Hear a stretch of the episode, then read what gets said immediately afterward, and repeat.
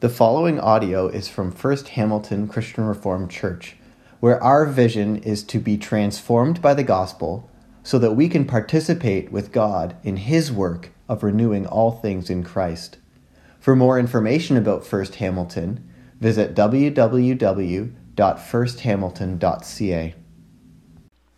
How many of us would just love a little more peace in our lives? How many? You don't have to be shy about asking for peace. Uh, how about purpose? You know, we, we often also struggle with, with finding purpose in our lives, living with purpose on a daily basis. I think this line in the Lord's Prayer is finding a balance and helping us find a balance between peace for the future and purpose in the present. The question is how do we get that? How do we get peace and purpose? Well, as any millennial does, I thought to myself, I'll try Google. Google seems to work for most problems that I have. So, what about peace? So, I Googled peace, and, um, and a list popped up. And I'm a list person, so that made a lot of sense to me. First on the list, how do I find peace? Focus on the things you can control. Focus on the things you can control. Okay. Next, mind what you eat. Okay. Exercise on a regular basis. See, all of these things seemed pretty manageable to me. And then I realized that they, all of the things on the list that Google gave me about finding peace in my life rested on control. Control. How do we find peace? It's through maintaining the control by minding what we eat, or exercising on a regular basis, or focusing our attention on the little things we can control in our day. This sounds okay until we realize that we live in a pretty complicated world. Am I right? We live in a world of polarizing conversations, right? COVID 19 realities. We each have an unknown future. There's changing job markets, rising housing costs, unstable economic conditions, climate change questions, the list could go on. This makes it pretty impossible for us to think about and find clarity around what will our world or even my life look like in five years from now, 10 years from now, 15 years from now. And so the question that I had for Google, if Google were a person, was how can I keep control of things in a world like this? In my reading this week, I also stumbled upon something that Tim Keller said, which put the nail in the coffin because, other than all of the things that I said before about um, the ways we struggle with control, he brought in pain and suffering to the equation. And he put it like this He said, When pain and suffering comes upon us, which will happen to every single person in this room this morning and online Pain and suffering is a human condition. And when that happens, we will finally see not that we don't have control of our lives, but that we never did. Enter Jesus, who preaches us prayer, praying, Your will be done on earth as it is in heaven. And he teaches us that the way to peace isn't found in trying to control our lives.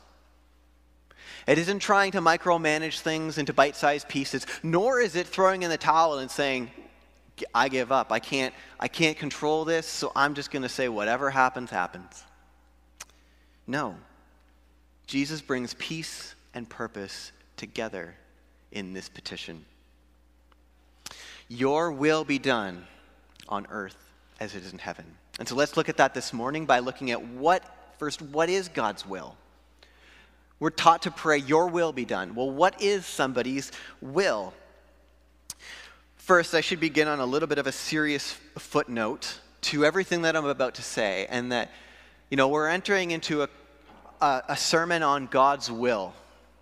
And that's very complicated and complex, and there's many different views on this through history and through the Christian church. And what I'm putting forward is a perspective that's common to what we would call Reformed theology, but we do have to remember that is one perspective among many. And I think it's biblically grounded and it, it helps us a great deal, but it is still, there are still unanswered questions when we talk about God's will. And so I just want to frame everything that I'm going to say this morning under that pretense. But first, let's ask ourselves the question what is somebody's will? It's not a word we often use in our everyday language. So, what is it? Well, um, I'll give you two quick examples. On Tuesday this week, I willed a slice of pizza from the bread bar at about 11:30 in the morning. I wished that I would have it. I, it was my will that I would have this. It was my desire that I would have a piece of pizza because I was hungry and I love pizza from the bread bar. And I know I'm not alone in that. I also may will myself to be honest in my conversations. I desire to be an honest person. Our will is our desires, our wants, right? Our wishes. That's what somebody's will is. God's will is also his desire, his wants, and his wishes. But there's a big difference between my will and God's will in this way I don't always get my will. I don't know about you, but my will does not always work out perfectly. You know, I might want a slice of pizza from the bread bar on Tuesday morning, but then I realize that the bread bar is actually closed on Tuesdays. And therein lies a problem. Or I may will myself to be honest in all of my conversations, and then I realize that I actually do bend the truth and I tell lies. My will doesn't always come to fruition. But God is different. Psalm 115 tells us that God, our God, is in the heavens. He does all that pleases him, meaning his will is done in heaven. God's will is always done. Paul, even further, take, takes this even further and says that God's will is not just always done, but it's always perfect. He says this in Romans 12. He says, Don't conform any longer to the pattern of this world, but be transformed by the renewing of your mind. Then you'll be able to test and approve what God's will is his good, pleasing, and perfect will. So God's will is different from our will in that it is always carried out and it is always good. But let's get one more step complicated in this conversation. So stick with me on this one, okay? So God's will has two different sides to it. It's like a playing card a little bit. You know, there's the, the face of the playing card, and then there's the backside of the playing card, right? It's the same card, but it's two different sides, two different angles. You think of a coin, there's the, there's two different sides to every coin. God's will has two different angles, two different sides to it. Theologians label this as God's revealed will and God's hidden will. So, first, God's revealed will talks about the way that God acts, his justice, his mercy, and in turn, the way that he calls us to act.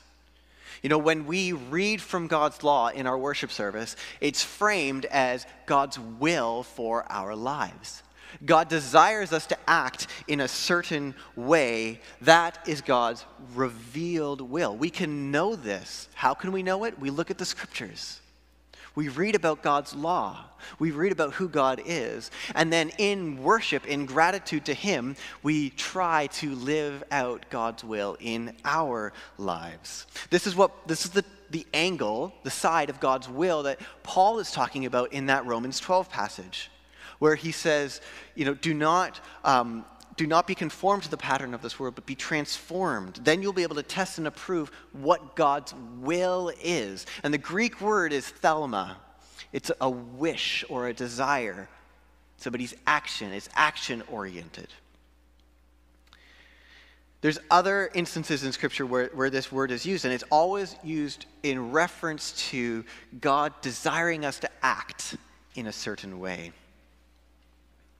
But then what about God's hidden will? So we have God's revealed will and we have God's hidden will. God's hidden will is his plan that he is carrying out, his divine plan. You know, we've often heard people say, well, I guess that wasn't God's will. Have you heard that before?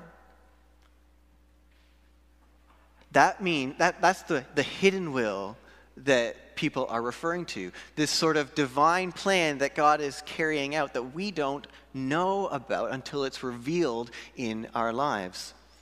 An instance in Scripture where Paul talks about this is in Romans uh, 4, verse 2. Sorry, uh, in Ephesians 1, 1, verse 5, where Paul says, In love, God predestined us for adoption as sonship, to sonship through Jesus Christ in accordance with his pleasure and will. And so Paul is saying, You are predestined in accordance to God's hidden will. It was always God's will. We just didn't know it until God revealed it to us through Jesus Christ. God's hidden will tells us that God is sovereign over all things and is working behind the scenes as the expert, you know, um, uh, stage manager, making sure everything is happening as it should, according to his sovereign will. And so when we pray, as Jesus teaches us to pray, Thy will be done on earth as it is in heaven, the question is, which side? Are we praying that of God's revealed will, the way that He wants us to act, or His hidden will, His divine plan? I think it's both. See, on the one hand, when we pray, Your will be done, we pray for His revealed will. We're asking God to make us obey and follow the way that He's called us to live. That our own wills would bend towards and look more like His. Part of that is through, you know, reading Scripture, listening to sermons, listening to um, podcasts, reading blogs, reading books, all of these things that we, we try to, we invite God to uh, make His will come to life in us. Practically speaking, when we pray, Your will be done, uh, we are inviting God to uh, bring us into faithful devotion of Him. This includes asking these really big questions you know, just trying to discover what God's will is in a, a certain situation. When we uh, have big questions like uh, truth and reconciliation, it is, we don't know necessarily how God wants us to act. And so when we pray, Your will be done, it's asking God to lead us, to bend our wills to His will in these big, important questions. On the other hand, we also pray for God's hidden will to be done. In this, we acknowledge that God is divine and sovereign, and He rules all things. We've sung it this morning already about the King who comes. Ben was preaching on it last week. God's kingdom is come near, and therefore His will is going to come to life. And so we pray, Your will be done, acknowledging God's divine and sovereign will and rule. when we keep both of these sides of God's will in view in our lives, it gives us both purpose and peace. See, on the one hand, God's revealed will gives us purpose. There is a way that we are to act, that we are to live. There is a right way, there's a way that pleases God. There's a way that we are to live our lives in obedience and worship to Him. And that gives us an intense amount of purpose in our every in our daily lives. At the same time, we, ha- we also have peace. because we know that God's hidden will is good. That God is a good God all the time, and all the time God is good. Even though we can't necessarily see that, we recognize it as such. Both in balance give us purpose and peace in our lives. But often we lose the balance. Often we let ourselves separate these two sides of God's will. In an attempt to remain control in our lives, we, we pry them apart. We, pry, we try to split the sides of the playing card and focus on one of God, angles or sides of God's will over another. On the one hand, some of us focus completely on God's revealed will and forget about his hidden will. In this way, we turn our relationship with God into a transaction. We, we think if I obey God's revealed will for my life, then his hidden will will be exactly what I want it to be. I can manipulate it. In a sense, if I obey God, God owes me one. And he will give me the desires of my heart. My kids will all go to church. My family won't have any problems. Life will be easy. I'll never get sick. It sounds neat and tidy, doesn't it? But it doesn't work. When something doesn't go according to our plan, we are shaken. Or when we fall short of God's revealed will, when we sin, as we all will, it's our fault. We begin to lose our trust in God, and we forget that sometimes things happen in our lives that do hurt, that are terrible, and we don't know why, and it doesn't mean that God doesn't love us. It doesn't mean He doesn't have our best in mind. If we live only with God's revealed will, anything bad that happens will be our fault. We will have purpose but no peace. But we can also fall into the opposite trap. We can emphasize God's hidden will, that all things work together for good. So whatever happens, happens. And so it doesn't really matter how I live my life right here, right now, because everything's going to be fine. We ignore God's revealed will and don't submit to it. You think, I define how I live out my sexuality. I decide if I want to sleep with my boyfriend. I don't let God tell me what to do. And we fall on grace. In this, we forget that God's revealed will is actually a gift to us. It keeps us purposeful, but it also keeps us peaceful, peace filled. If we only emphasize God's hidden will, that He has a divine plan that will work itself out, then we will have peace but no purpose beyond ourselves, which will eventually become paralyzing in itself. Because we're the ones having to define what's right and wrong for us. See, what we need is actually both of these things to stay together. We need to keep in balance God's hidden will and God's revealed will. And that's how Jesus teaches us to pray. When we pray, Your will be done it means we're inviting God to crucify our own wills. We're submitting ourselves to Him. We're asking Him to, to tell us how we're to live and to trust Him for the future. How can we do this? Only if we look to Jesus. You know that this is the only petition in the Lord's Prayer that Jesus actually prays in quotes. When he was in the Garden of Gethsemane, Jesus was facing his death. He was looking forward at the coming hours and he was seeing what would come for him. And he prayed to God, Father, if you can, let this cup pass from me. The one who followed God's revealed will was obedient to God in every aspect of his life was shaken by what he saw coming for him. And what did he do? Jesus prayed that prayer. He submitted himself to the hidden will of God and went to the cross. Was it his desire? No. In fact, I want, you know, part of me wonders how conflicted Jesus actually was in that moment. Because remember, he's fully God, fully human. He must have been feeling that tension the most in that moment when he was praying, Not my will, not my human will, but yours be done. And he went to the cross and he submitted himself. And he went and he died. And he experienced the full separation from life and goodness, from a relationship with his Father. You know, why did Jesus do that?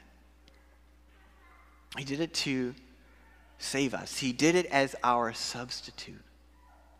But more than that, for us, as we consider this petition, Thy will be done, He did it so that we can pray that prayer too.